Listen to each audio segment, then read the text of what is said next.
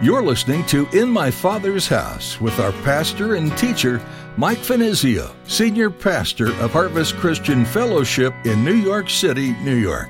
In my Father's house, there's a place for me. In my Father's house, where I long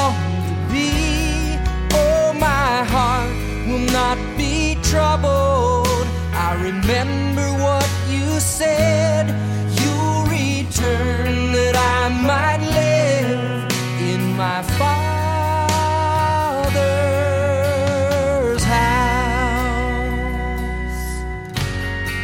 you know, living righteously before others at their places of employment, influencing others for Christ. Listen, we too have been given natural gifts. And I want you to think about it. Every one of us has been given certain natural gifts by God, even before our conversion experience. But when the Holy Spirit comes upon us and dwells in us upon our conversion experience, our potential at that point is increased.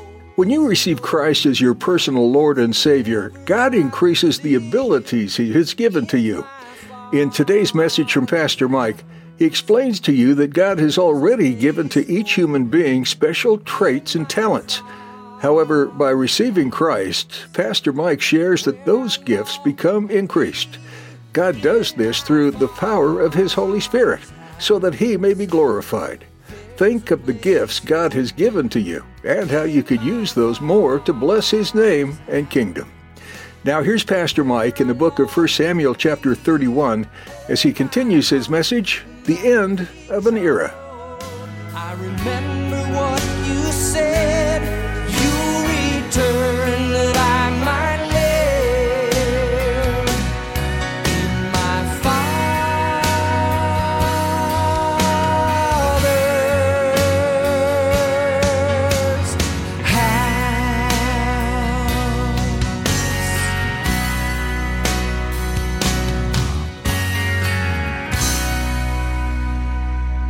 Draw your sword and thrust me through with it, lest these uncircumcised men, and this is the way that Israel referred to the Philistines.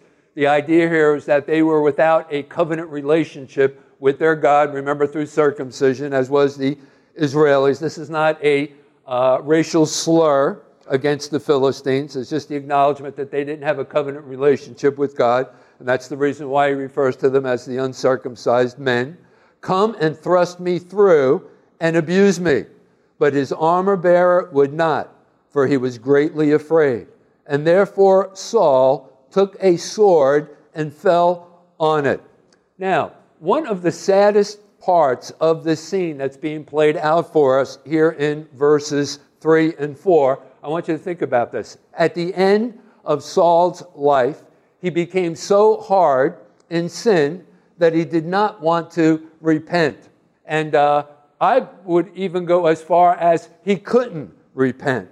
And I think that this serves up a warning for all of us. You see, many people, and I want you to think about this, many people put off getting right with God until a later time. You know, and I've heard this so many times before, particularly in counseling. And uh, someone comes in and they're going through some issue, they've been uh, attending our services for a while, and but they've never come around to getting right with the Lord. So in counseling, uh, you know, they'll they'll express that to me, and I'm, I'm encouraging them. Well, listen, you need to repent, and you need to allow God to work the work that He wants to do within your life. And usually they'll respond, Well, I'm not ready to, to do that. There are things that I still want to do with my life. There are still certain goals that I want to achieve. And, and I know that Christianity is right and true. And I know that one day I'm going to get around to making my relationship with God a correct one. And so they're not ready to repent before uh, God. So many people put off getting right with God until a la- latter uh, time, assuming they will still want to get right with God then. But listen, that is a dangerous assumption on that person's part. Because if you think about it, repentance is actually a gift that comes from uh, God. And if it is here today, it should be received. We need to act upon it because we don't know what tomorrow is going to bring. We don't know if our heart is going to be ready to repent. Today is the day to get right with God. You know, in the 29th Psalm in verse 1, we are told there and exhorted, He who is often rebuked, hardening his neck, will suddenly be destroyed, and that without remedy. Listen, there's no guarantees for tomorrow. So if the Lord is reproving you of your sin, right? And uh, God's Holy Spirit is working. And that's part of the operation of God's Holy Spirit, to reprove us from our sin. You know, God working in our lives, trying to get us right with Him. And, uh, you know, if you feel that prompting of the Holy Spirit, make sure that you respond uh, now, today. Because, again, we don't have any uh, assurances that we'll be able to do that tomorrow. Our heart may never come around uh, to getting right with the, the Lord. And such was the case with Saul. I mean, how many opportunities did Saul have to get right with the Lord? Remember, often through his disobedience, remember Samuel, uh, the time when he was asked by God, commanded by God, to destroy the Amalekites. And uh, remember, uh, Saul uh, kept the king after they went out in, in battle. And he was looking for uh, them to pay some money to get the king back. And they took some of the livestock and uh, for him himself. And it was through disobedience. And remember, uh, Samuel had rebuked uh, Saul because of that, because of his disobedience. And, and Samuel says, you know, God is looking for uh, obedience uh, rather than an offering. Remember, he offered that bogus excuse that he had saved the cattle and the livestock to offer up unto the Lord, but it was just an excuse. It was actually a lie. And uh, remember, because of his disobedience, the Bible tells us that God had chosen David to be the next king over Israel in Saul's uh, place. He had ample opportunities. That's just one occasion where he had an opportunity to repent of his sin, but he never did. And things only got worse and worse, and his heart became hardened and more hardened. And uh, God help us that that would never happen within each and every one of our lives as, as well. So, anyway, so Saul here and his sons, his bodyguards, they made a valiant attempt to hold their position, but one by one, the Philistine archers found their targets. Most were killed, and Saul was badly uh, wounded. Anyway, the armor bearer here, according to our text, uh, afraid to comply uh, with Saul's request, uh, to kill him. He's badly uh, injured now. Uh, somehow impaled himself on his own uh, weapon. Let's pick up now in verses 5 and uh, 6. And when his armor bearer saw that Saul was dead, he also fell on his sword and died with him, because he thought that he was going to face the same fate as Saul, that the Philistines would actually uh, not only kill him, but would also, you know, uh, you know, mess around with him and, and uh, just, uh, you know, impale him. And so, anyway, it says there in uh, verse 6, and this is where I wanted to take you, in verse 6. Notice here, so Saul, his three sons, his armor bearer, and all his men, and there were 3,000 that were a company of Saul's bodyguards, died together that same day. Okay, so what do we take away from this? Well, Saul's sin, his hardened rebellion, and eventual ruin affected far more than himself and even his immediate family, that is, his sons. It literally endangered the entire nation of Israel. So, what do we take away from this? I want you to think about the far reaching effect of sin, not only in our lives, but in the lives of others. Listen, the wrong choices that we make to sin affects everyone around us, uh, and especially our loved ones. I want you to think about that, particularly those of you who are parents with children, uh, husbands, your wives. You know, the things and the choices that we make. Your wife may be serving the Lord, or your husband may be serving the Lord. And, uh, but, you know, the choices that we make to sin affect our whole family. We've seen this time and time, time again. That's just the, the effect of sin. It has a far reaching effect. So I want you to think about that the next time that you are uh, presented with some kind of uh, opportunity to uh, sin. Anyway, the armor bearer is afraid to comply with his request, and Saul somehow impaled himself on his own weapon. Okay, so, uh, but you know what? I, there's something else that I want to draw your attention to, and I don't want to get so far into this, but as we move into uh, 2 Samuel, and we'll do that next time in chapter 1, we're introduced to in our cast of characters this Amalekite, and uh, he uh, presents himself to uh, David. He goes back to where David was in the city of Ziklag uh, to let him know about the battle and how it had ensued. And he claimed the credit for killing uh, Saul. And, uh, and so we're really not sure of what had taken uh, place. Probably this Amalekite that we're introduced to in chapter 1 of 2 Samuel was looting the dead bodies. And we'll discover that he brought back to David in Ziklag Saul's crown and one of his bracelets.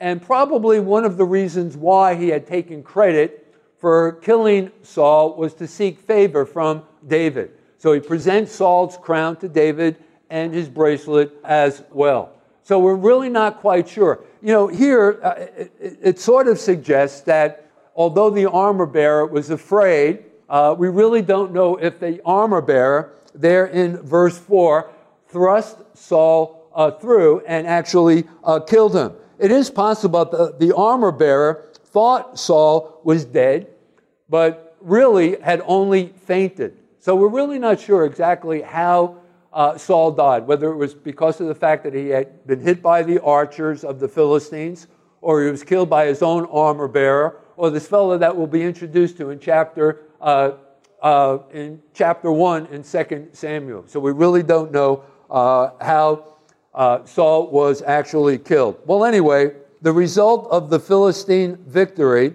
was utter retreat, the utter retreat of God's people. Let's pick up now in verse 7.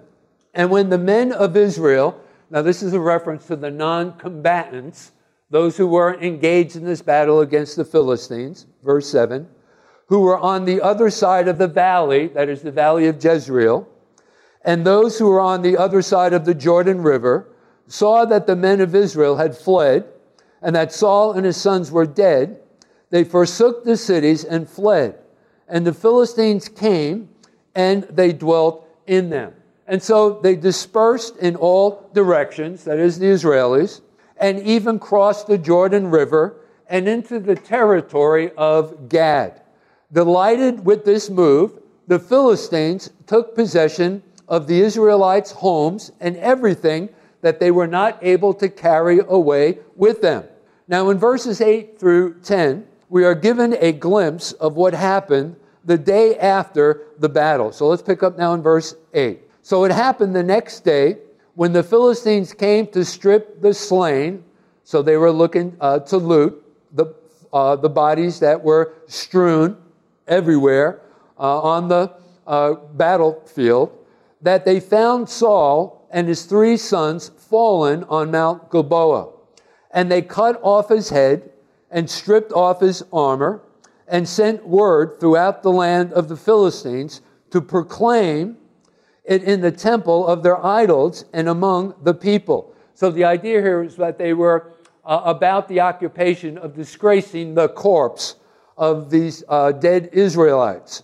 Then they put his armor, that is Saul's armor, in the temple of the Ashtoreths, and the Ashtoreths were the goddesses of the Philistines, and they fastened his body to the wall at Beth Shaven. So, okay, so showing their contempt for Saul, they cut off his head, and in all probability, they placed it on top of a spear, and runners took it through the cities and villages, providing conclusive proof of Saul's death. This is pretty nasty stuff.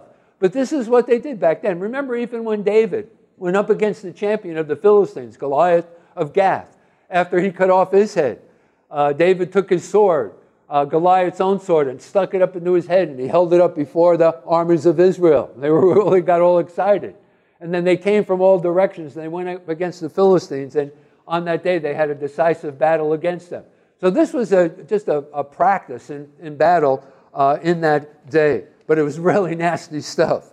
Well, anyway, his armor, that is Saul's, was stripped from his motionless body and placed in the temple of the Ashtoreth, that is the goddesses of the uh, Philistines. Now, Something else I want to draw your attention to here. Saul's tragic death gave opportunity for the enemies of the Lord to disgrace his name. That is the name of uh, Jehovah. Saul's death was used to glorify pagan gods and to mock the living God. Okay, let's bring this down to personal terms here. Let me ask you a question. What do unbelievers say about the God whom you serve? What conclusions do they come to by the way that we live our lives? Are they coming to the wrong conclusions? That the God that we proclaim, that the God that we uh, proclaim that we serve is impotent to save, to provide, to change, to protect? Or do they even come to the conclusion that the God whom we serve doesn't even exist? Something to think about. How important it is that we preserve our testimony, particularly uh, amongst unbelievers. Are we giving them an opportunity to defame the name of our God, the God whom we uh, serve? So, anyway, I just thought that I would uh, mention that. And, uh, and then finally, the naked bodies of the king and his sons were fastened to the wall of the city of Bethshan, as is indicated here in our text. So as the people went in and out of the gate of the city, they saw the blood stained corpses of those who dared to stand against the united power of the Philistine army. Well, listen, the gloating of the Philistines was short lived because now, in the concluding verses here of chapter 31, we read, let's pick up now in verse 11. Now, when the inhabitants of Jabesh Gilead heard what the Philistines had done to Saul, all the valiant men, and you might want to underline those words, valiant men, arose and traveled all night and took the body of Saul and the bodies of his sons from the wall of Bethshan, and they came to Jabesh, from whence they had come, and burned them there. Then they took their bones and buried them under the tamarisk tree at Jabesh and fasted for seven days. And listen, you got to love these guys, right? These valiant men of God. Without asking for permission or consulting any committees, these certain valiant men of Jabesh Gilead crossed the Jordan River at night. They made their way to Beth Shan and quietly as possible removed the bodies of Saul and his sons. And listen, let me tell you something. This was no small uh, thing because they had traveled from Jabesh Gilead some 14 miles throughout Philistine uh, territory that had been occupied uh, by them uh, to get hold of those bodies to bring them back to their own uh, cities. So this is no small thing. And then reaching their hometown, and to avoid any further desecration of the bodies of the royal family, they burned the remains and buried their bones and fasted for seven days as a sign of respect. And so, listen, gang, the sand in Saul's hourglass had finally run out. This is truly the end of an era. And that's where we get the title of this morning's message from. It was a sad end for Saul. He died without having accomplished anything of lasting value. He never enlarged the borders of Israel. His epitaph was sort of like, sort of like Samson's. Could have been, should have been, but never was. You know, God help us that that wouldn't be our epitaph at the end of our lives, that our last days would be a sad one as well. Could have been, should have been, but never uh, was. And all of this can be traced right back to Saul's disobedience. I mean, he had great potential when he first began. You know, he was anointed by Samuel the prophet and really anointed by God to be the first king over Israel. Uh, God gave him special abilities uh, to be able to be Israel's first uh, king. His natural abilities were enhanced by the Spirit of God, as the Spirit of God, we are told, came upon him. Initially, he was very successful. When we first read of Saul in the first few chapters here in the book of 1 Samuel, once he was admired by the people, he was loyal. Uh, the people were loyal to him as he was loyal uh, to God. He was victorious in battle. Every time he went out in battle, he was victorious. He initiated some religious uh, reforms. Remember, we were told in one of our previous studies that he had cut off all of the mediums and spiritists uh, from the land of uh, Israel. So he was responsible for initiating some of the religious forms throughout the nation. And thus he stands, therefore, as an example of what God can do through an individual whose heart was right before uh, God. Please take special note of that. But then, on the other hand, in contrast, his life also serves as a warning for all of us. It illustrates how we can negate and nullify the work that Lord that the Lord desires to accomplish through us. And listen, I believe that God has a very special work for each and every one of us to do. Whether it's uh, the pastor of a church sharing God's word, or a parent in their home raising their children for the Lord, instilling within them a godly heritage, or a Christian businessman at their place of employment, you know, living righteously before others at their places of employment, influencing others for Christ. Listen, we too have been given natural gifts. And I want you to think about it. Every one of us has been given certain natural gifts by God, even before our conversion experience. But when the Holy Spirit comes upon us and dwells in us upon our conversion experience, our potential at that point is increased. You know, you might have been before you came to make that decision in Christ, a good communicator. But you know, God takes that natural ability that you have and enhances it for His glory. You might have some capacities, some natural abilities for business or administrative kinds of skills or parenting kinds of skills. But once you're converted to Christ, all of those things that God has given you, those gifts, are enhanced by Him. And thus we become men and women of influence in our homes, at work, in the schools that we attend, the universities, at, in our church, the way that we influence one another. That is only to the extent that we remain obedient to the Lord is He able to use us. Folks, listen to me. Choose the best. Heed the call of God. Be one of those valiant men and women that we were introduced to here in our text. Rise up, you know, and do what God wants you to do. Remember, He has called us. As Paul puts it in the book of Romans in chapter 2 in verse 7 the glory and honor and immortality. Choose this, this great destiny. God has a destiny before each and every one of us, but we have to choose. We need to strive for it. And yes, there's a cost that is involved, and you may suffer for it.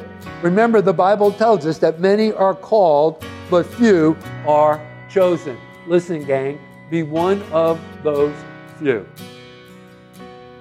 In my father's house, there's a place for me.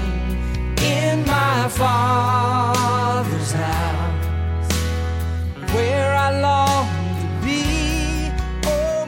That's all we have time for on this edition of In My Father's House.